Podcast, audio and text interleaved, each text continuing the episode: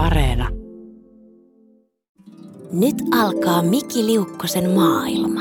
Ja näin käynnistyy Miki Liukkosen maailma jälleen kerran. Ja tota, joo, pidemmittä puheitta. Tämä, tämän päiväisen jakson vieraana mulla on Kirsi Piha, yrittäjä ja kirjoittaja. Mä en oikeastaan tiedä, miten mä sua tituleeraisin. Miten, miten, miten sä itse haluaisit, että sua tituleerataan, koska vaikuttaa, että sä teet vähän kaikkea. No mun mielestä tämä on itse asiassa jotenkin tosi outo, tai se ei ole outo kysymys, siis meillä, meillä niin kuin me on totuttu jotenkin aina kysymään ihmiseltä, että miten sua tituleerataan, mikä sun titteli on. Mutta mm. mä jotenkin huomaan, että, että mä itse vierastan kaikkia titteleitä, on se mikä tahansa, että musta on niin kuin jotenkin niin kuin tosi ahdistavaa määritellä itseni niin kuin jonkun tittelin kautta. Ja mä ymmärrän, että sitä ei pitäisi varmaan ottaa niin tosissaan, vaan sanoa vaan, että mä oon niin. yrittäjä tai jotain tai jotain. Mutta mä huomaan, että joka kerta, kun mä määritän itteni tittelin kautta, niin musta tuntuu jotenkin siltä, että, että mä en ole niin kuin kokonainen minä. Ja, ja sen takia tämä kysymys, sä et ole ainoa, joka, niin kuin, että miksi mä nyt sitten tituleeraan, ja sitten mä aina, no tituleeraan nyt mihin halu, mitä haluat. Et mä jotenkin huomaan, että mulle lopulta on sitten ihan sama, miten mua tituleerataan, että sen takia mä yleensä sanon, että tituleeraan miten lystää, että, että miten, sä, miten se mm. ihminen mut näkee, niin sillä tavalla se varmaan mua sitten tittelöi. Mutta sä voit sanoa, että sä et ainakaan ole metsuri. No en ole sitä, joo. Sitten on joo. toki erikseen, tiedätkö, tuossa saat itse asiassa oikeassa, sitten on erikseen semmoiset tittelit, jotka on niin ansaittuja ihan oikeasti niin, että, että sä oot ikään kuin, niin kuin jonkun alan niin kuin kiistaton ammattilainen ja sä osaat tehdä mm. sitä, niin sitten se onkin ihan eri juttu. Joo, joo, okei. Okay. No, tittelit sitten niikseen. Sä, sä kuulostat aika lailla vesikauhusen puuhakkaalta ihmiseltä. etkö, etkö sä koskaan vaivu totaaliseen epätoivoon ja makaa lattialla vaan sikioasennossa ja syö pölyä? Vajun, vajun kyllä. En ehkä ihan, ihan tuolla määritelmällä, mutta kyllä. Ähm, mä luulen, että siinä itse asiassa Hannu ja mun kirjassa, niin mä varmaan ehkä ensimmäistä kertaa valotan jotain sellaista puolta myös. Mm. Ja, ja musta on jotenkin ehkä tärkeää huomata, että ihmiset niin kuin käy jotenkin eri tavoin. Että on ihmisiä, jotka käy hyvällä moottorilla niin kuin tasaisesti koko ajan. Mä en ole niitä. Mm. Sitten on sellaisia Joo. ihmisiä, et, jotka niin kuin käy tavallaan vähän niin kuin Concorde, että ne lentää niin kuin kovaa näin, mutta sitten ne romahtaa. Eli se kesto ei ole niin kuin sellaista, niin kuin, tiedätkö, semmoista tasasta. Ja mä luulen, että mä oon niin kuin niitä tyyppejä, että, että mä saan itteni, niin kuin, mä oon tosi energinen ja innostunut ja mä saan niin kuin itteni niin kuin, tosi tosi ahkeraan puuhaan ja sitten sen jälkeen se jossain vaiheessa leikkaa kiinni, tiedätkö, ja sitten pitää niin kuin hetki tavallaan hengittää ja olla. Että, mutta mä luulen, että mulle ei sovi se semmoinen jotenkin, tai sopii ja sopii, mutta mä oon onnellisimmillaan niin, että mun ei tarvi olla kohtuullinen. Mä oon onnellisimmillaan niin, että mä voin olla kohtuuton. Niinpä, ja, ja sitten ylipäänsä ihmiset, jotka on, käy jotenkin sellaisella tasaisella, monotonisella niin tunnespektrillä, niin siinä on aina jotakin vähän epäilyttävää. Tuntuu, että nämä ihmiset, niiltä puuttuu joku, joku niin kuin sisäinen elämä. Mä en tiedä, onko sellaisia ihmisiä oikeastaan edes olemassa. Ehkä saattaa olla jotkut tota, niin. buddhalaismunkit voi ehkä saavuttaa sellaisen tilan, mutta en tiedä. Öö, ennen kuin tämä menee ihan käsistä tämä koko homma, niin puhutaan vähän tota, tai tässä jaksossa olisi tarkoituksena puhua vähän, sulta on vastikään tullut tota, siis kirjeenvaihtokirja Hannu Mäkelän kanssa nimeltä Pimeän yli. Ja tota, miksi, miksi just Hannu Mäkelä valikoitu tähän kirjeenvaihtopartneriksi? No, se tavallaan ei ollut valikoitumista. Mä en siis tehnyt listaa ihmisistä, että kenen kanssa voisin kirjoittaa kirjaa tai kirje, kirjeitä tai kirjaa, vaan Hannulla on mulle niin kuin iso merkitys ja, ja tota, se on tullut siitä, että mun isä on kuollut, kun mä oon ollut seitsemänvuotias ja viimeinen syntymäpäivälahja, minkä mä oon siltä saanut siis seitsemänvuotiaana, niin on ollut Hannu Mäkelän Herra huukirja. Ja, ja tota, sitten kun sitä isää ei nyt tässä ole ollut kohta 50 vuoteen, niin Hannu Mäkelästä tuli jollain tavalla semmoinen hassusti jotenkin sellainen kiintopiste siihen isään. Ja, ja, tota, ja sitten mä niinku kun sitten kun sulla ei ole niin kuin ihmistä, jonka kanssa sä olisit jutellut, koska mä oon ollut liian pieni, niin jossain vaiheessa vanhempana sä olisit halunnut kysyä vaikka, että minkälaisia kirjoja se luki, eikö vaan, mitä se ajatteli erilaisista asioista. Ja kun sitä keskustelukumppania ei ole jotenkin ollut, niin Hannusta tuli jollain tavalla niin kuin ikään kuin vast, jonkinlainen korvike niin kuin tämmöiselle keskustelulle. Ja sitten mä oon niin varmaan ajatellut, että varmaan se on tykännyt siitä Hannu Mäkelästä, kun se kerran nosti sen Herra Huu-kirjan. Ja, ja, tota, ja sitten siis Hannu Mäkelästä on tullut mun suosikkikirjailijoita ihan sitä kautta, että mä oon lukenut sitä paljon. Hannuhan on siis ihan järjettömän tuottelias, eli kukaan ei voi lukea kaikkia sen kirjoja ehkä, mm. mutta tota, yritys on kova. Ja, ja tota, mutta mutta että, että siitä on siis tullut mulle sen takia jotenkin tosi läheinen niin kuin kirjailija, ei ehkä ihminen vielä silloin. Ja tota, sitten kun tämä kirjoittaminen on ollut mulle aina vähän semmoinen niin asia, että mä niin kuin haluaisin kirjoittaa enemmän, mutta en mä ehkä uskaltanut heittäytyä niin kuin kirjoittamaan. Se vähän pelottaakin mua, että entä jos mä oonkin sitten tosi huono kirjoittamaan ja, ja tämän tyyppistä, mm. niin sitten se tuntuu jotenkin kiinnostavalta ajatukselta, että, että voisiko tämmöisen kirjoittamisen tehdä vähän lempeämmällä tavalla niin, että sulla olisi joku ihminen, jolle sä kirjoittaisit ajatuksia. Se tuntuu ehkä helpommalta kuin kirjoittaa, vaikka sä varmasti tiedät paremmin kuin minä kirjoittaa paksu romaani, lähettää se maailmalle ja odottaa, että mitä siitä tulee sydän tykyttäen. Niin tämä tuntuu ehkä lempeämmältä tavalta, tiedätkö, kirjoittaa omia ajatuksia. Ja sitten mä Hannulle sitä ehdotin ja Hannu siihen heti sitten suostui. Ja tota, sitten tosiaan puolen vuoden ajan kirjoitettiin toisillemme kirjeitä.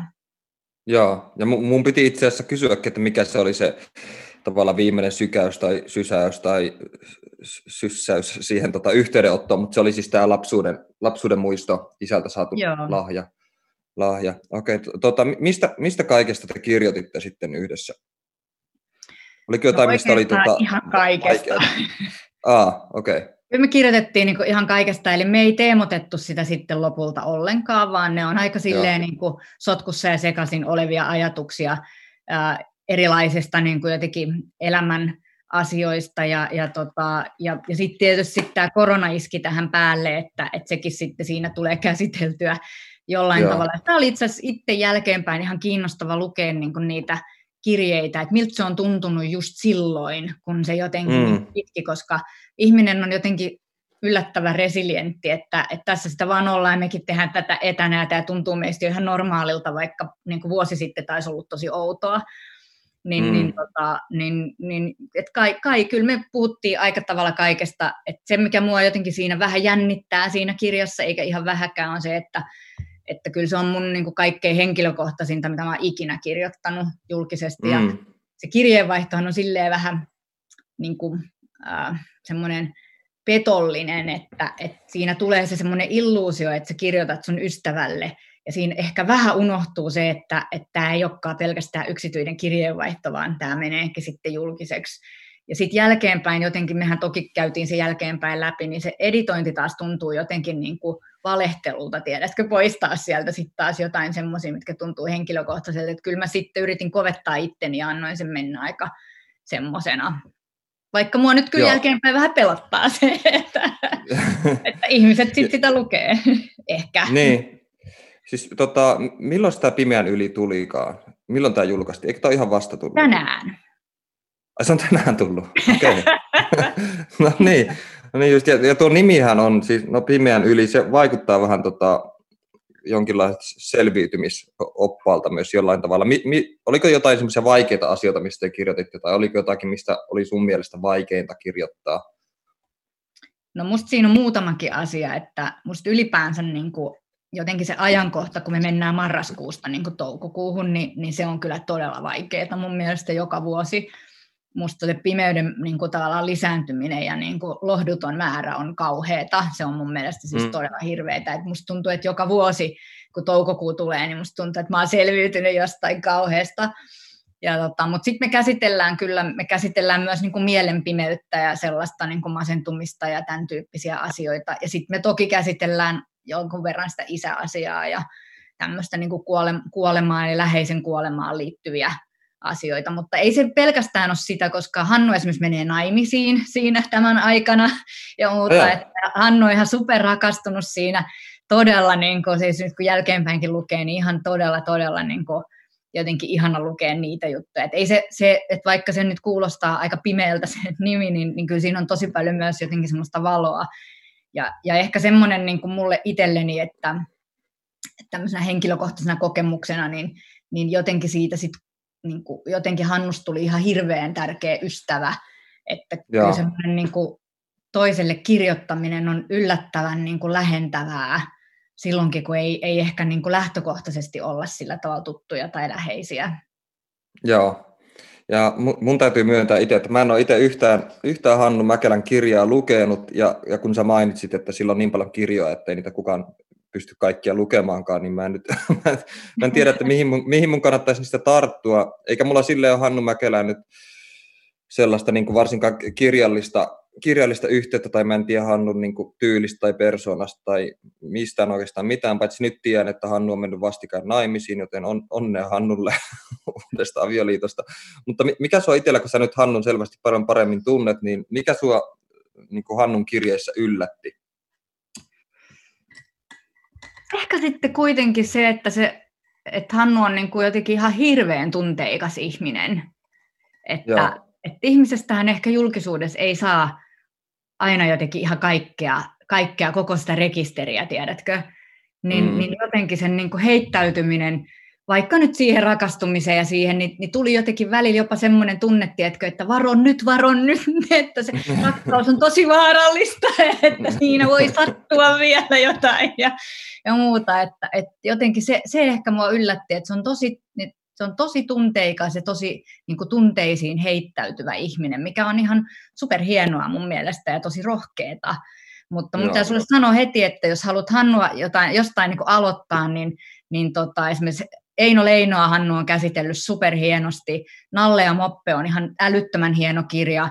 Al Onervaa Hannu on käsitellyt, muistaakseni olisiko kirjan nimi Uponnut pursi, joka käsittelee, niin kuin, joka on romaani, joka siis kuvitteellisesti käsittelee Al Onervan sitä niin kuin mielisairaala-aikaa, ja Hannu pystyy menemään sen ihmisen sisään tavalla, mikä on aivan hämmästyttävää. Ehkä siinä on just tämmöistä tunteisiin heittäytymistä, että, että se on niin, kuin niin siellä nahoissa, että se on tosi vaikuttava kirja. Niin aloitan vaikka siitä. Joo, ja ainakin aiheiden perusteella heräs mielenkiinto kyllä heti, että Leino ja L. Onerva molemmat, molemmat kiinnostaa. Ja, ja, ja tuo, että, että että tota, Sanon vielä hei tästä, mun on pakko sanoa L. Onervasta, mm. että siis Hannuhan on tehnyt siis ihan järjettömän ison työn siinä, että kun L. Onervahan oli myös erittäin tuottelias, ja jossain vaiheessa mm. sillä on ollut tämmöisiä lappuja, minne se on kirjoittanut runoja niin kuin ihan hillittömiä määriä. Ja sitten niitä löytyi kustantamossa niin kuin laatikoittain. Löytyi siis semmoisia runoja, mitä kukaan ei ollut julkaissut. Ja kustantamo on vaan ottanut niitä vastaan, kun tämä on sinne niitä niin kuin lähettänyt ja näin. Ja, ja siellä ne on siis maannut ja ollut unohtuneena ja näkymättömissä ja muualla. Ja Hannu on siis käynyt ne läpi ja jälkeenpäin sitten kustantanut L. Onervan tai te, niin kuin tuottanut niistä – teoksia, että, että, tota, että se, on, se on musta niin kuin tosi tosi hieno. Mutta aloita vaikka siitä Uponnut pursi, se on superhieno. Joo, okei, okay, kiitos vinkistä. Ja sitten sehän on ihan totta, että 1800- ja 1900-luvun alun kirjailijat on monesti tosi tuottelijoita verrattuna nykyajan kirjailijoihin. No Hannu Mäkelä saattaa olla vähän poikkeus, mutta mä ajattelen monesti, että se voi olla johtua myös siitä, että kaikilla oli silloin joku tuberkuloosi ja ne tiesi, että niillä on elinaikaa joku viisi vuotta enää jäljellä, niin piti, piti niin painaa niitä teoksia niin hirveällä vauhilla ennen kuin, ennen kuin tota, siinä sitten kuolla kupsahdetaan, kun taas kaikki on nykyään niin hyvinvoivia ja zumbaavia ja sauvakäveleviä, että meillä ei mitään ki- ki- kiire mihinkään oikeastaan. oikeastaan. Mutta tota, uh, muuttuko sulla mielikuva Hannusta jollain tavalla? Sä puhuit, että Hannu paljastuu yllättävän herkäksi ja tunteikkaaksi ihmiseksi, mutta oliko jotain muuta, mikä sua yllätti näissä, näiden kirjeiden kautta? No ehkä sen tuotteliaisuus kyllä, että siinähän kävi sillä tavalla onnellisesti myös, että meillä on jotenkin Hannun kanssa selvästi samanlainen rytmi, Eli tota, siis siitä kirjastahan tuli siis 450 sivua pitkä ja se sisältää vain puoli vuotta meidän kirjeenvaihtoa. Meillä oli ajatus no. ensin jotenkin, että jos vaikka vuoden ympäri, mutta eihän me voida, niin kuin, eihän tuhatta sivua jaksa kukaan lukea. niin tota, et siinä paljastui sellainen tosiaan, että me oltiin molemmat nopeita ja molemmat aika niin kuin, tuottelijaita, ja se on tietysti kivaa, että, että, se, semmoinen, niin kuin, että on samankaltainen rytmi, niin se tekee siitä tekemisestä kauhean hauskaa. Että se oli ehkä semmoinen, mitä mä en sitten ihan niin kuin, Hannusta tiennyt. Mun mies hän sanoi jossain vaiheessa, että, että te voisitte yhtä hyvin nimetä tuon kirjan hätähousujen kirjeenvaihdoksi, että me ollaan vähän molemmat sellaisia semmoisia luonteeltaan. Mutta että, että ehkä sitten jotenkin se semmoinen niin työetiikka, mikä sillä myös on, niin oli vaikuttavaa mun mielestä, että, että et Hannu ei niinku ajattele, että se kirjoittaa kirjoja, vaan se ajattelee, että se kirjoittaa joka päivä, että se on sen elämä, että se kirjoittaa ja, ja se herää aamulla aikaisin ja kirjoittaa joka ikinen päivä. Se ei niinku mm. niinku istuskele siellä ja odota, että tulispa nyt inspiise, että mä kirjoittaisin sen mun seuraavan romaanin, vaan se vaan niinku kirjoittaa sitten, kun se edellinen on loppu, se ei sen paremmin juhli, vaan se aloittaa seuraavaa. Että se, että se, on, se oli musta kyllä aika vaikuttavaa itse asiassa jotenkin tässä maailmassa, missä me on totuttu, että luovuus on jotenkin semmoinen niin juttu, tiedätkö, että, että meidän pitää olla jossain mielentilassa ja sitten se niin kuin iskee meihin ja sitten yhtäkkiä me tehdään meidän mestariteos ja tässä se nyt mm. on ja, ja muuta, että, että se oli musta jotenkin myös opettavaista itselle. Joo, ja mä voin kyllä samaistua tuohon, että mä en itsekään juurikaan usko sellaiseen inspiraation odotteluun, vaan mulla on vähän sama kuin Hannulla, että joka päivä kirjoitan oli olotila mikä tahansa, ja se vaan pitää, niin kuin, se yksinkertaisesti pitää semmoista niin kuin, tietynlaista kirjallista mielentilaa yllä. Siinä tuli mieleen, kun puhutaan kirjeenvaihtoromaanista, niin tulee heti mieleen siis käsin kirjoitetut kirjat. Kirjoititteko te käsin vai oliko ne sähköposti kirjoja? Oli ne sähköpostia. Joo. Ei, Aina oli sähkö, okei. Okay, okay. Oli ne sähköpostia. Ja tota, sanotaanko näin, että tämmöisellä niin kuin kärsimättömyydellä varustettu ihminen, niin kyllä se tuntuu musta tosi paljon luontevammalta tavalta myös käydä kirjeenvaihtoa. Että sit sä pystyt myös, tiedätkö, nopeasti, että jos, jos tulee asioita, kuten korona vaikka, niin sä saat aika nopeasti niin kuin samalla, niin kuin samalla, samassa paikassa sen ihmisen kanssa, että että vaikka niin kuin, tiedätkö, mulla ei ole mitään postia vastaan ja lähetelkö ihmiset kirjeitä, se on musta tosi hienoa, mutta kyllä mä itse huomaan, että, että mä tykkään enemmän siitä niin kuin nopeasta tavasta olla sen toisen kanssa läsnä kuin siitä, että mä odotan kaksi viikkoa, että mitä sille on tapahtunut ja sitten mä taas kirjoitan ja se saa sen kahden viikon kuluttua ja näin, että, että jotenkin se ei, se ei niin kuin, semmoinen nostalgia ei, ei puhuttele mua ehkä. Joo. Tämä on Miki Liukkosen maailma.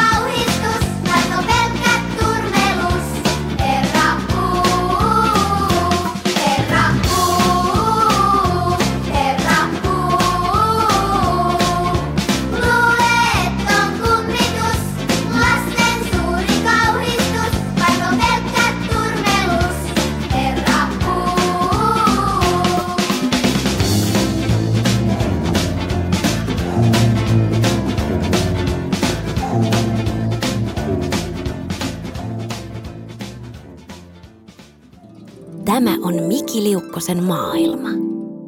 Ja tässä vaiheessa pitää kuulijoita muistuttaa, jos olette jo ehtinyt unohtaa tai käännytte vasta kanavalle, niin haastattelen siis yrittäjä, kirjoittaja, ei-metsuri Kirsi Pihaa, jonka kanssa ollaan puhuttu vastikään ilmestyneestä kirjeenvaihtoromaanista, joka on kirjoitettu yhdessä kirjailija Hannu Mäkelän kanssa. Ja tota, Öö, mitä pitää kysyä nyt, mitä mä oon sua nyt tämän 20 minuutin Zoom-tutustumisen aikana, aikana ehtinyt tuntia, niin sä vaikutat ihmiseltä, joka ei pelkää konflikteja. Mun on hyvä mm. ihmispsykologiassa. Niin tota, riitelittekö te ollenkaan Hannun kanssa mistään? Jos riitelitte, niin mistä? No tota, ei me varmaan riidelty, koska meillähän ei ole, kun me, jotenkin konfliktithan tulee sellaisesta, että ähm, jos, jos sulla on vaikka parisuhde, niin sun tavallaan sulla on intressissä niin pysyä yhdessä, eikö vaan, ja sitten kuitenkin mm. tulee niitä asioita, mitkä rupeaa niin vituttaa, ja sitten niiden, niiden kanssa täytyy käydä joko konflikti, tai sitten ne piilotetaan jonnekin, ja sitten tulee räjähdys joskus myöhemmin. Että kun nyt kun meillä mm. ei Annun kanssa ollut sellaista, niin ei ollut ehkä niin kuin tar- ei ollut tarpeen niin semmoiseen konfliktointiin, mutta tota, totta kai siinä tulee semmoisia juttuja, niin kuin vähän sävyhommia esimerkiksi, että sitten kun tämä korona tuli, niin Hannullahan oli tosi voimakas mielipide siitä, miten Suomen olisi pitänyt toimia. En mäkään ole varmasti ollut sitä mieltä, että kaikki on mennyt täydellisesti, mutta että Hannu oli tosi voimallisesti. Tietysti Hannu oli myös yli 70, jos muistat, niin ne, ne toimet niin kuin erityisesti koski yli 70-vuotiaita. Mm.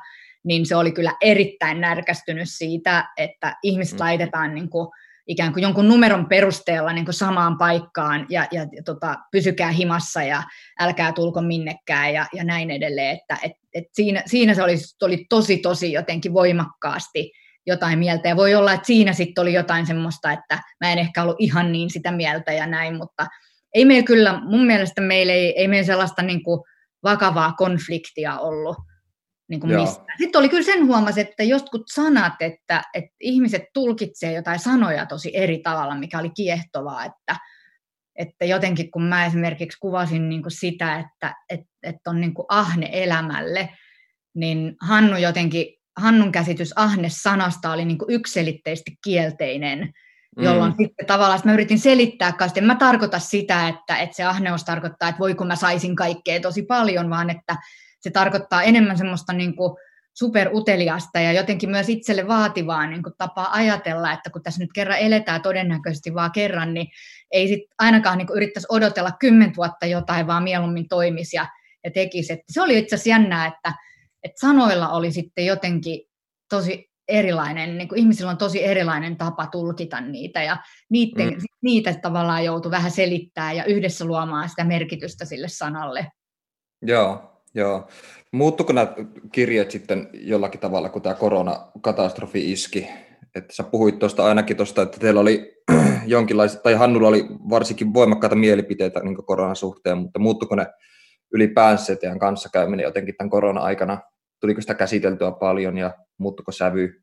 No kyllä sitä tuli varmaan käsiteltyä paljon, koska se oli niin älyttömän jotenkin läsnä oleva silloin varsinkin alussa, että se shokki oli tosi niin kuin paha. Mm. Ja, jotenkin sitten, mullakin on niin kuin yritys ja sitten siellä niin kuin tapahtui asioita, mitkä ei ollut välttämättä myönteisiä ja muuta, että se oli tosi jotenkin semmoinen vaikea paikka, mutta ehkä enemmän kuin se korona, niin jotenkin se aika, kun me kirjoitettiin ja tutustuttiin ja muuta, niin se ehkä sitten muutti vähän sitä sävyä. Ja sitten siinä koronan aikaan me oltiin jotenkin jo sillä tavalla niin kuin läheisempiä ystäviä, että sitten tuli ehkä semmoinen niin huoli siitä toisesta, että, että voihan ne varmasti hyvin, tiedätkö, ja, ja Joo. Että ehkä se korona nyt varsinaisesti ei muuttanut sitä, mutta se aika, mitä me käytettiin siihen keskenämme kommunikointiin, niin se kyllä jotenkin muutti ehkä sitä sävyä vähän. Joo, joo. Tuo, tuo kirjevaihto on niin kirjoitusmuotona aika, aika kiehtova. Et millä tavalla sun mielestä tämmöinen niin kirjein käyty keskustelu eroaa kasvokkain käydystä keskustelusta? Esimerkiksi mä, mä itse voisin kuvitella ainakin näin nopeasti ajateltuna. Mä en ole kauheasti kirjeitä kirjoittanut, mutta että se on ensinnäkin helpompaa, koska ei, ei tarvitse nähdä sitä toista ihmistä vastakkain ja ei tarvitse nähdä sen ilmeitä ja muuta. Ja musta, no ylipäänsä kirjoittamisessa on aika lailla kyse siitä, että sitä uskaltaa hakea jonkinlaista konfliktia niin kuin näkymättömän yleisön tai ihmisen tai sanotaan lennokkaasti vaikka että universumin kanssa. Että se, on jotenkin, se on jotenkin luontevampaa t- tällainen tapa keskustella ja, ja tavallaan myös hälventää jonkinlaista yksinäisyyden tunnetta, mutta mi- miten sun mielestä tällainen niin kirjakeskustelu eroaa sitten tämmöistä face-to-face kontaktista? No on se ehkä, mä oon samaa mieltä sun kanssa, on se ehkä vähän armollisempaa jollain tavalla, että ja sitten sä niin kuin, ehkä, sulla on niin kuin, aikaa ehkä vähän muotoilla niin kuin jotenkin huolellisemmin sen, mitä sä sanot, että ei tule ihan tiuskastua ihan mitä tahansa ja sitten siitä tulee niin kuin turhaa vaikka jotenkin semmoista erimielisyyttä ja muuta. Öm, mun mielestä, niin kuin, jos mä ajattelen ylipäänsä kirjoittamista, niin meillähän on tapana siis jopa mun niin kuin miehen kanssa, että jos asiat menee oikein jumiin ja on niin kuin vaikea niin kuin tällä tavalla niin kuin kommunikoida, niin me kirjoitetaan toisillemme.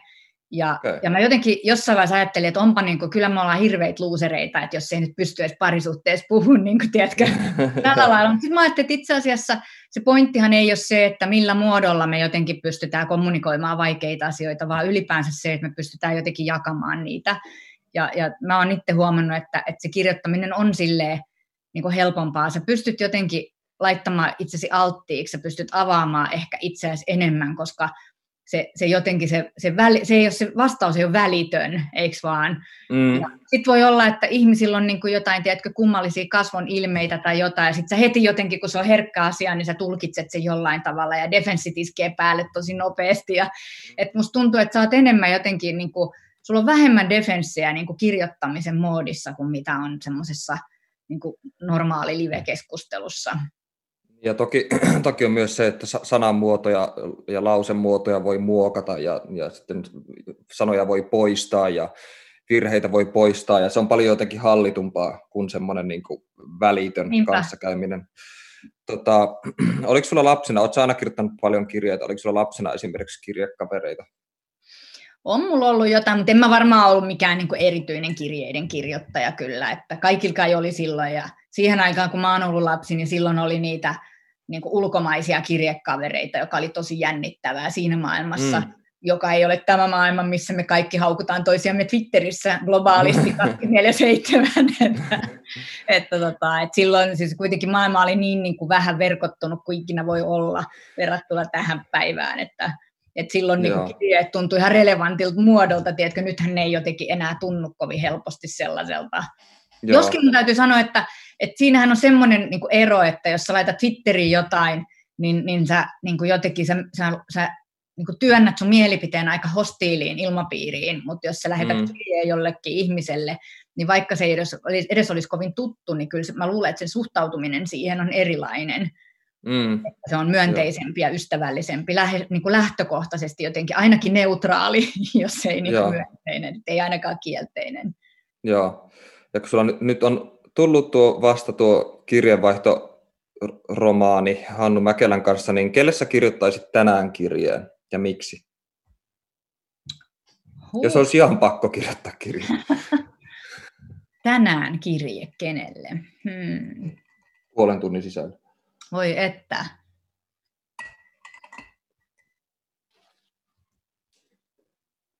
Hmm. No kaikki, mitä mä mietin, on ihan tylsiä, koska mä voisin toki mun tyttärelle kirjoittaa, mutta mä kuitenkin puhun sen kanssa puhelimessa joka päivä ja mä jopa kirjoitan sillä aina välillä. Että se on niinku tylsää, että jotenkin, mm. mä tiedän. Hmm. En mä keksi. Okei. Okay. en mä keksi, kenelle mä kirjoittaisin. Mulla pitäisi ensin olla jotain niin kuin, tavallaan asiaa ja sitten mietitkö, että, niin. että voisi ehkä siis, jos miettii jotain oman niin kuin, henkilöhistoriaa, niin ehkä voisi jollekin semmoiselle ihmiselle, jonka kanssa on tullut joku väärinymmärrys, joka sitten on kasvanut, tiedätkö, sellaiseksi, että molemmat on niin kuin vähän silleen jotenkin kielteisesti ajattelee toisista, niin ehkä jollekin sellaiselle voisi kirjoittaa. Mutta sekin vaatii, että on mennyt aikaa riittävästi, että pystyy sellaiseen niin kuin jotenkin, tiedätkö, ystävälliseen kommunikointiin, niin. mutta että semmoisia varmaan pitäisi ylipäänsä kirjoittaa enemmän, että jotenkin yrittäisi niin kuin ettei olisi kauheasti katkottuja siltoja. Joo, ja, niin, ja siis kyllähän ihmiset, ihmisethän kirjoittaa tekstiviestejä toisilleen koko ajan. Se on vähän semmoinen niin kir- kirjeenva- niin, se on vähän semmoinen kirjeenvaihdon aneemisempi versio tai muuta. Mä en tiedä, tuleeko tulevaisuudessa koottua sitten jotain niin kuin tekstiviesti kirjeen, Niinpä. tekstiviestikirjeenvaihtokirjoja. mikä, mikä, mikä se käsite oikein olisi. Mutta sä oot, tota, sä oot No mä sanon taas kuulijoille tässä vaiheessa, että haastelen siis kirjoittaja, yrittäjä Kirsi Pihaa.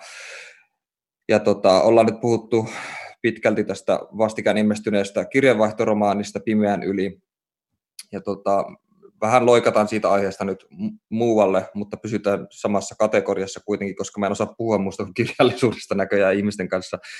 Sä oot, sä oot tota lukemisen puolesta puhuja. M- miten, miten ja missä kaikkialla sä luet? Luet sä koko ajan? Niin, kuin, että, niin. Siinä se no, kysymys oli.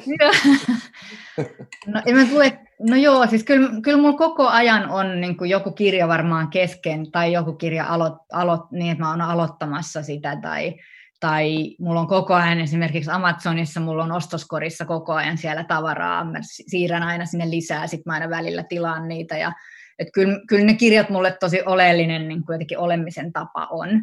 Mm. Ja, ja tota, äh, sitten mä joskus niin kuin, huomaan vaan sen, että siinä, kun lukemisesta puhuu, niin sitten tulee tosi helposti semmoinen niin kuin, kauhean suorittava fiilis, tiedätkö, että nämä kaikki mä luin nyt tässä syyslomalla, tiedätkö, kattokaa jotenkin, ja se, mm. se, vähän niin kuin, se häiritsee mua, mä en jotenkin haluaisi sellaista, että musta jotenkin siinä lukemisjutussa se ihmiset lukee myös niin kuin vähän niin kuin puhuttiin alussa siitä kohtuuttomuudesta ja kohtuullisuudesta, niin mä olen, että mä olen tässä lukemisessa myös kohtuuton, niin kuin sillä lailla, eikä kaikkien tarvitse olla. Mä en pidä sitä niin kuin jotenkin, tiedätkö, sivistyksen mittarina, että kuinka monta kirjaa ihminen on viikossa lukenut mm. ja, ja, tota, ja näin. Ja nyt mä oon, mä oon itse asiassa parhaillaan syyslomalla ja nyt mä päätin kerrankin, että nyt mä en muuten otan niin kuin miljoonaa kirjaa, että, että mä otan niin kuin jonkun niin kuin aiheen, mihin mä haluan jotenkin syventyä. Ja nyt mulla on siis Henry David Toroon elämäkerta ja sen päiväkirjamerkinnät. Molemmat on kyllä aika paksuja, että siitä kyllä viikoksi Joo. riittää ihan hyvin, mutta se on aika rentouttavaa itse asiassa jotenkin nyt, niin kuin, ettei lue kolme tai neljää romaania, jotka on erilaisia, vaan jotenkin syventyy johonkin yhteen asiaan. Sitten se lukeminenhan on silleen niin kuin jännä, että sitten sä luet sitä ja ai niin, Ralph Waldo Emerson Nature, se pitääkin ottaa seuraavaksi. Sitten rupeaa niin listaa jo tavallaan seuraavaa lukulistaa, mm. että mä jotenkin tykkään ihan hirveästi siitä, miten kirjat johdattaa sut aina johonkin toiseen kirjaan ja, ja sitä kautta jotenkin syventää sitä maailmaa, mutta Joo, se oli pitkä vastaus sun kysymykseen. Joo, joo mutta, mutta se oli hyvä vastaus. Ja kun, kun sä nyt oot kerta lukemisen puolesta puhuja, niin onko jonkinlaista kirjallisuutta, mitä sä, et lue, mitä sä siis et lue, tai millaista, sä, millaista kirjallisuutta sä vihaat? No, en mä ehkä vihaa kirjallisuutta. Mä, niin kun mä huomaan, että mä luen aika laidasta laitaan kaikkea se ehkä vähän niin kuin jotenkin muuttuu elämäntilanteen mukanakin, että, että jossain vaiheessa mä esimerkiksi tykkäsin kovasti Donna Leoneista, mitkä on ihan siis niin kuin perusdekkareita ja niistä tapahtuu aina mm. samat asiat, että se on ihan kuin sä lukisit samaa kirjaa ja muuta, ja se oli musta jotenkin kauhean kivaa, ja nyt mä huomasin just tuossa vaan yksi päivä, että, että mä en enää jaksa lukea niitä, että mä oon ostanut niitä kolme viimeistä, ja mä en ole jaksanut niin kuin lukea, että sitten tulee ehkä semmoinen silleen niin kuin nirsoksi, että ajattelee, että kun sitä aikaa on kuitenkin rajallisesti, niin sitten sä niin kuin ajattelet, että no haluanko mä lukea, niin kuin, tiedätkö, Hannu Mäkelän mestarikirjan vai niin kuin Donna Leonin tämän, niin ehkä mä nyt kuitenkin saan tästä mestarista tiedätkö, enemmän niin kuin iloa ja, ja tiedätkö, kaikkea mahdollista niin kuin myönteistä kuin mitä mä sitten saan sillä, että mä niin kuin jotenkin vaan käyn tämän niin kuin 238 sivua sitä samaa kamaa, mitä mä oon lukenut aikaisemminkin. Ne, Vähän se on sama niin kuin, tiedätkö, telkkarissa, että että joo, Netflix-sarjat on ihan makeita, mutta kyllä sitten jossain vaiheessa rupeat miettimään, että jaksanko mä katsoa tätä typerää sarjaa 23 jaksoa vai katsonko mä jonkun dokumentin mieluummin, tai luenko mä mieluummin kirjaa ja muuta, että en mä tiedä, johtuuko se iästä, että rupeaa, tiedätkö, jo laskee niitä, että tunnit loppuun hetken, että nyt tarvitsee niin jotenkin käyttää tätä aikaa niin jotenkin enemmän ajatellusti.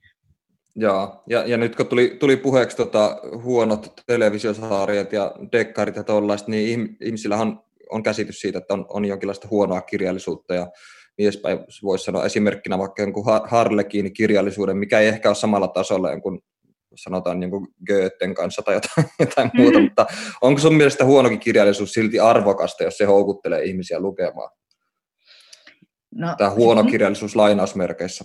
Niin, mä ajattelen sitä vähän silleen, että, että eikö kirjatkin ole niin kuin sitten tavallaan käyttötavaraa, siis sillä tavalla, että, että, että jotenkin mä ajattelen, että jostain Harlekiini sarjasta kuule, kun sä oot teini-ikäinen tyttö, niin sä saat tosi paljon iloa, iloa mm. ja nyt ajatuksia siihen, että kuinka romanttista elämä voi olla ja muuta. Että et, et jotenkin mä, niin kuin, ja sitten taas niin kuin jotenkin jossain elämänvaiheessa, niin, niin tuntuu tosi kaukaiselta ja tyh, niin kuin tyhmältä tavalta käyttää aikaa, mutta että mä huomaan jotenkin, että mä en jaksa niin kuin arvioida kirjoja sillä perusteella, mulla on esimerkiksi, mä, peru, mä tota, perin mun isoisältä semmoisen niin ison määrän Megre-kirjoja, ja, ja to, niitä on varmaan siis niin kuin 50 kappaletta. Sori, ja, mitä, ja ne on? edelle- mitä ne on? Megre? Megre, siis äh, tota, George Simnonin Megre-kirjat. Ja, Aha. tota, ja et sä tiedä niistä. No sun tarvitsee No. kyllä nyt. Ne on siis perus tämmöisiä niin kuin, äh, tiedätkö, Pariisissa tapahtuvia dekkareita, ja sitten sulla on tämä okay. niin etsivä Megre, joka sitten niin kuin, ratkaisee kaikki rikokset. Ne on siis ihan perusdekkareita. Okei. Okay. Semmoisia ohuita, just sellaisia, että sä luet parissa tunnissa yhden kevyesti. Ja okay. niissä ei ole mitään kanssa niin kuin erityistä, tiedätkö, kulttuuriarvoa varmaankaan, mutta ne tapahtuu Pariisissa, mikä on mun mielestä aina ihanaa, ja sitten ne on jotenkin helppoja, ja mä edelleen luen niitä välillä. Ja, ja, Joo. tota, ja silloin mä muistan, että mun isoisä jotenkin joskus silloin, sitä samainen isoisä sanoi, että, että, että, niin kuin, että aina kannattaa lukea jotain, riippumatta melkein siitä, että mitä.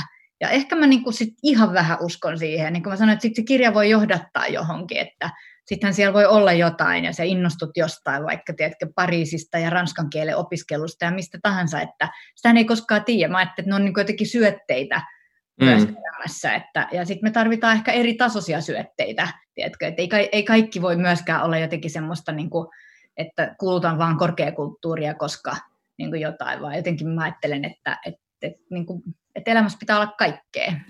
Tämä on Miki Liukkosen maailma.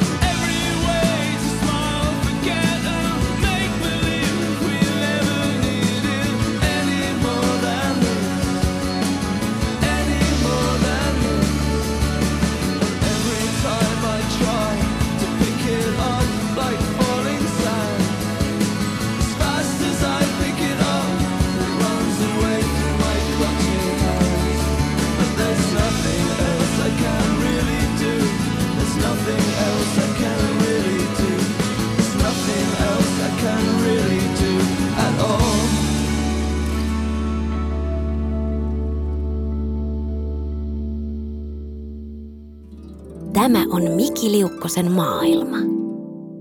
Nyt on menossa, voisi sanoa, että jonkinlainen äänikirjabuumi tällä hetkellä. Ihmiset kuuntelee paljon kirjoja.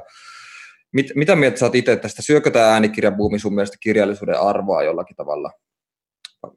Vai, mitä, sä, mitä sä ajattelet tästä? Luet sä esimerkiksi itse kirjaa fyysinä vai sähköisinä vai kuuntelet sä kirjaa vai No, kaikki mä, ruokana? sähköisenä mä luen tosi vähän, koska se, mä jotenkin, siitä mä en tykkää. Se, se on jotenkin levotonta, mutta mä kyllä kuuntelen ja mä luen.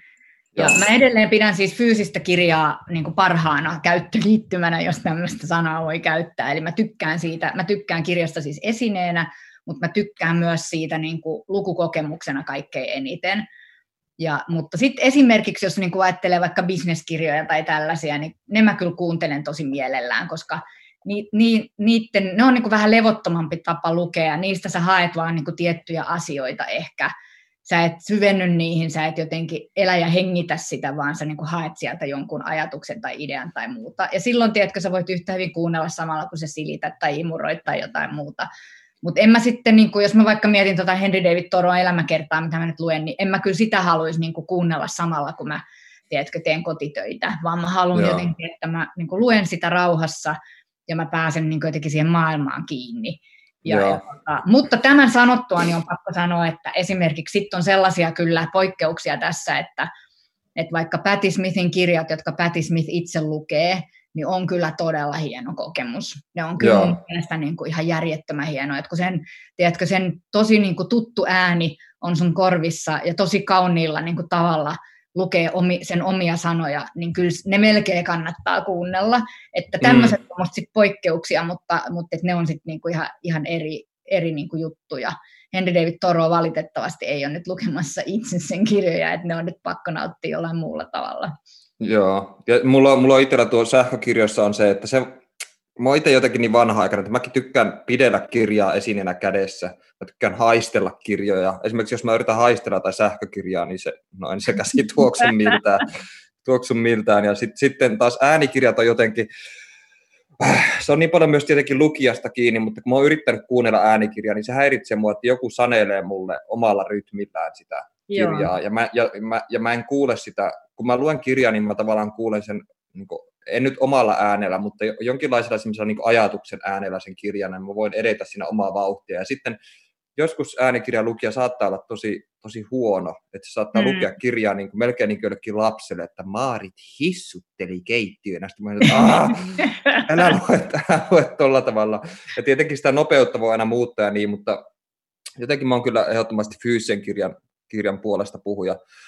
Vaikka nyt en mene kadulle marssimaan niiden puolesta ja muuten, mutta, mutta äänikirjat ei, ei vaan jotenkaan iske itselle yhtään samalla Se, mikä siinä mun mielestä on, joka, joka eroaa siitä, mikä on musta kiinnostavaa niin kuin jotenkin tämän kirjallisuuden näkökulmasta jotenkin, ja ehkä semmoisen aivotoiminnan näkökulmasta on sellainen, että, että sehän on niin kuin tosi erilainen jotenkin, se on ihan eri prosessi kyllä kuunnella tai lukea.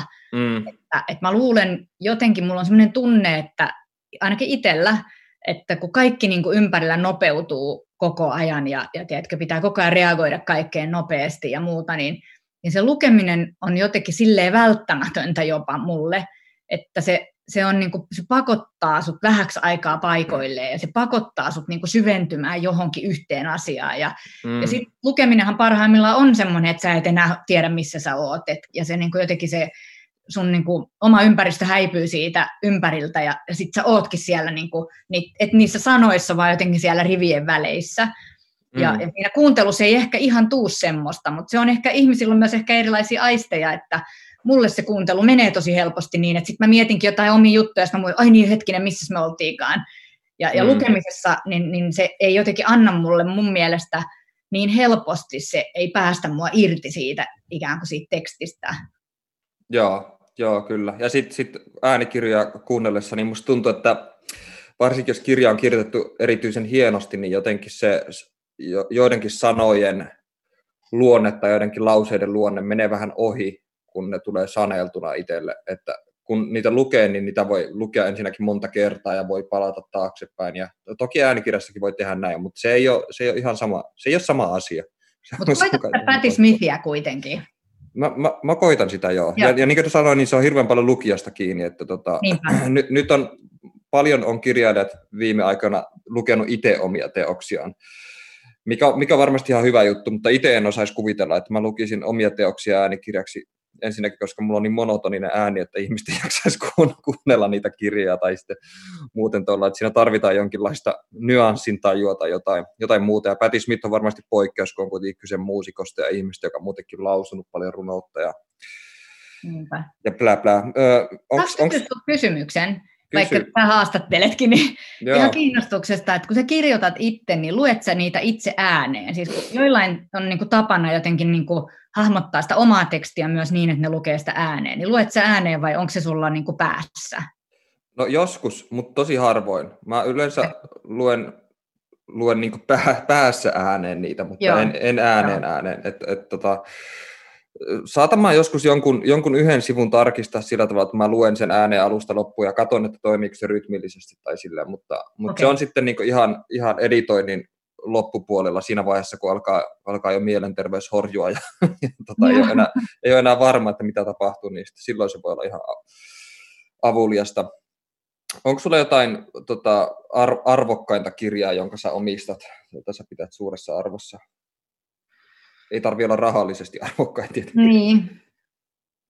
No tota, mulla on tosi paljon mun mielestä sellaisia kirjoja, että sitten on tietysti sellaisia kirjoja, missä on tunnemerkitystä.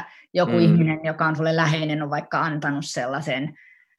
Yksi niistä esimerkiksi on Hannu Mäkelältä sekin, hevonen, joka hukkasi silmälasinsa, joka siis siitä ei tullut sarjaa, mikä on mun mielestä iso vääryys, mutta Hannu sanoi, että hevonen ei enää seikkaile ja sillä siisti ja tota, se on mulle siis ollut yksi niitä tärkeimpiä kirjoja. Musta se on edelleen niin kuin sellainen kirja, mikä jokainen aikuinen voisi lukea ja oppia tosi paljon. Ja, ja, tota, ja, ja niin kuin, että mulla, on, että mulla on tosi paljon semmoisia kirjoja, mihin liittyy joku niin kuin itselleni tärkeä tarina, ja ne on sen takia arvokkaita. Joo. Mutta ei, ei mulla, ei mun se, mä en ole siis kirjojen keräilijä sillä tavalla, että mä niin kuin ajattelisin niiden arvoa. Joskus mä, monta vuotta sitten mä ajattelin, että, että ajattelen, miten onnekas mun tytär on, että sitten joskus kun mä kuolen, se saa kaikki nämä mun niin kaksi-kolme tuhatta kirjaa, ja nyt kun mä katson, mihin tämä maailma on menossa, niin se voi olla, että se ei ole sille kauhean iso onni kyllä saada sitä niin haisevaa paperikasaa. Mutta, tota, mutta, ja itsekin rupeaa jotenkin miettimään, että onko tämä ihan tyhmää, että on ne isot kirjahyllyt ja kauhea määrä tällaista niin kuin tavaraa. Mutta kyllä mä toistaiseksi vielä niin kuin pidän niistä. Mä tykkään siis, se kuulostaa ihan pimeältä, mutta mä esimerkiksi saatan illalla ihan hyvin niin kuin ottaa lasi viiniä ja sitten mä kuljen siinä mun kirjahyllyn edessä ja katsoin, että toikin mulla on. Ja hei, tota mä en olekaan vielä lukenut. Ja se on musta aivan älyttömän ihanaa. Joo. Joo, kuulostaa, kuulostaa mukavalta. Mulla, mulla jäi päähän nyt tuo Hannu Mäkelän kirjan nimi, siis, mikä, siis hevonen, joka hukkasi silmälasinsa. Joo. Mikä se, mistä, mistä se kertoo? Se on siis kyllä lastenkirja, mutta vähän niin kuin Herra Huunin se menee kyllä niin kuin aikuisillekin. Se siis kertoo hevosesta, joka tota, sillä on niin kuin ikänäköä ja sitten sen tarvii sen silmälaseja, mutta se hukkaa ne silmälasit ja sitten se lähtee etsimään niitä silmälaseja ja sitten matkalla se kohtaa erilaisia kaiken näköisiä kommelluksia ja tekee ystäviä ja kaikkea muuta ja sitten se tulee kotiin ja nyt mä teen juonipaljastuksen, se tulee Okei. kotiin ja ne silmälasit oli koko ajan siellä jääkaapissa. No, Okei. Okay. Mi, missä hevonen asuu? Talossa, Ai se asuu talossa? tietysti. Aa, niinpä tietysti. Miksi mä, miksi mä en sitä tajunnut? Okei. Okay. Hienoa, Hannu Mäkelä. Onko, se- onko jotain klassikkoa? Tämä on tosi outo kysymys, mutta onko jotakin klassikkoa, mitä sä vihaat salaa? On. Ajaa. Pikkuprinssi. Okei. Okay. Se on mun mielestä käsittämätön naivi paskakasa. Ja kaikki jakaa siitä sitaatteja, jotka on olevinaan mukaan niin viisaita. Se on musta hirveä kirja. Joo, siis ne, mä oon törmännyt noihin samoihin Paulo Coelho-tasoisiin niin kuin viisauksiin, mitä siinä on. Se Mm. kaikkia niin kuin sydämen rehellisyys, ihme, ihme lässytystä. Mulla on, mulla on vähän sama. En mä sitä silleen vihaa, en mä silleen joka aamu herää raivoissa, että voi perkeleen pikkuprinssi, mutta siis ei, se kyllä mikään lempari ole. Se on, se on, Mutta se tulee vielä niin monta kertaa, tiedätkö, just tuolla niin somessa ja muualla, niin joku Joo. jakaa aina. Sit mun, joo, se, se, on kyllä, se on kyllä. Onko, onko mitään muuta, mitä tulee mieleen?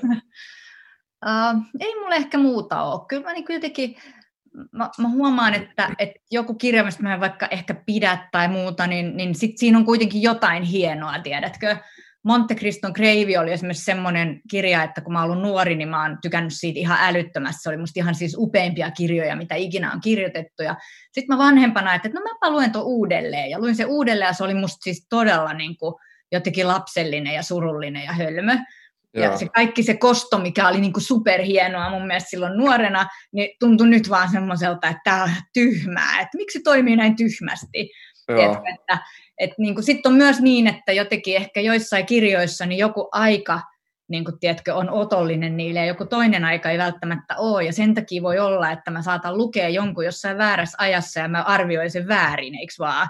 Joo. Ja, tota, et, et jotenkin mä ajattelen sen silleen, että et en mä niinku, yleensä, yleensä mä en vihaa, Pikkuprinssi on poikkeus, niin yleensä mä en vihaa mitään kirjoja kyllä. Joo, ihmiset, älkää ottako niitä lainauksia sitä Pikkuprinssistä, se on tosi huono kirja. tota, ö, näin loppua kohden lähestyessä mä voisin, kun jatketaan vielä tässä kirjallisuuden parissa kuitenkin, niin tota, millainen ihminen sä olisit ilman kirjallisuutta? Tai jos olisit lukenut pelkästään Pikkuprinssin. Ehkä mä olisin tosi paljon onnellisempi, mistä sen tietää. Ehkä kirjat vaan sekoittaa, tiedätkö, päätä ja ehkä kirjat niin kuin, turhan paljon antaa semmoista niin kuin, niin kuin, niin kuin jotenkin moniulotteisuutta ihmiseen, että ehkä se olisi tosi paljon parempi jotenkin ajatella niin kuin ihminen yksiulotteisempana ja helpompana mm. niin kuin yksikkönä, en mä tiedä. On Joo. älyttömän vaikea ajatella, millainen ihminen olisi ilman jotain, mitä meitä on niin kuin elänyt ja hengittänyt niin kuin kohta 50 vuotta melkein. En mä nyt ehkä ihan, mä olen varmaan 6-vuotiaana, 7-vuotiaana oppinut lukemaan, niin kuitenkin niin kuin, teetkö, koko iän. Niin ei semmoista oikein, mä luulen, että, että mä, mä en tiedä yhtään. Joo, joo. Ja se on kyllä ihan totta, että mulle itsellekin, mitä enemmän lukee ja mitä enemmän ikää tulee, niin sitä hämmentävämmältä kaikki vaikuttaa. Että kaikesta tulee niin moni, moniulotteista ja, syvää ja muuta. Esimerkiksi mulla, mulla on tällainen kokemus myös terapiassa käymisestä, kun ihmiset aina puhuu, että kun ne menee terapiaan, niin ne alkaa oppimaan itsestään paljon enemmän, ne ymmärtää asioita paljon enemmän, mutta itselle kävi ihan päinvastoin kyllä, että kun siellä niin kuin piti selittää, miksi ajattelee niin kuin ajattelee tai miksi tuntee niin kuin tuntee, niin sitä monesti huomasi, että ei, en mä tiedä, miksi mä ajattelen näin kuin mä ajattelen. Mm. Tai, eh- tai ehkä tässä voi, tähän voi vaikuttaa se tai tähän voi vaikuttaa tämä tai toisaalta tuo. Ja sitten se terapeutti aina kysyy, että no, no mik, miksi, miksi sä luulet, että sä tartut tähän. Ja sitten sitä piti alkaa pohtimaan. Ja se lopu- lopulta meni niin syvälle, että ei, ei, ties juuri ja juuri, että kuka ylipäänsä on. Terapia ei siinä mielessä toiminut itselle, vaan se niin kuin pisti mut kyllä ihan solmuun. Ja niin edespäin. En, en nyt tässä nyt siis vastusta terapiaa millään tavalla, mutta näin esimerkkinä kirjallisuus ja terapia on molemmat asioita, jotka tekee asioista hyvin monimutkaisia. Mutta tota, tämä on ollut oikein, oikein antoisa haastattelu. Oli mukava saada sut vieraaksi ja tota, onnea tosiaan kirjasta oikein paljon. Kiitos. Tämä oli Mikki Liukkosen maailma.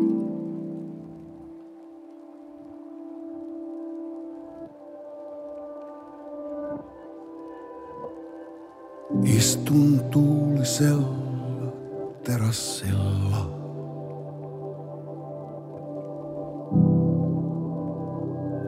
Odotan sinua.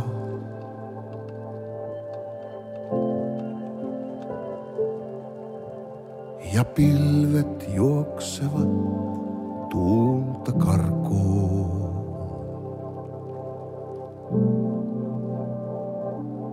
Syksyn taivaalla.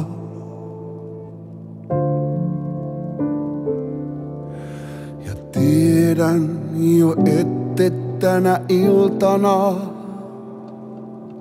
päässyt tulemaan. Et tänään,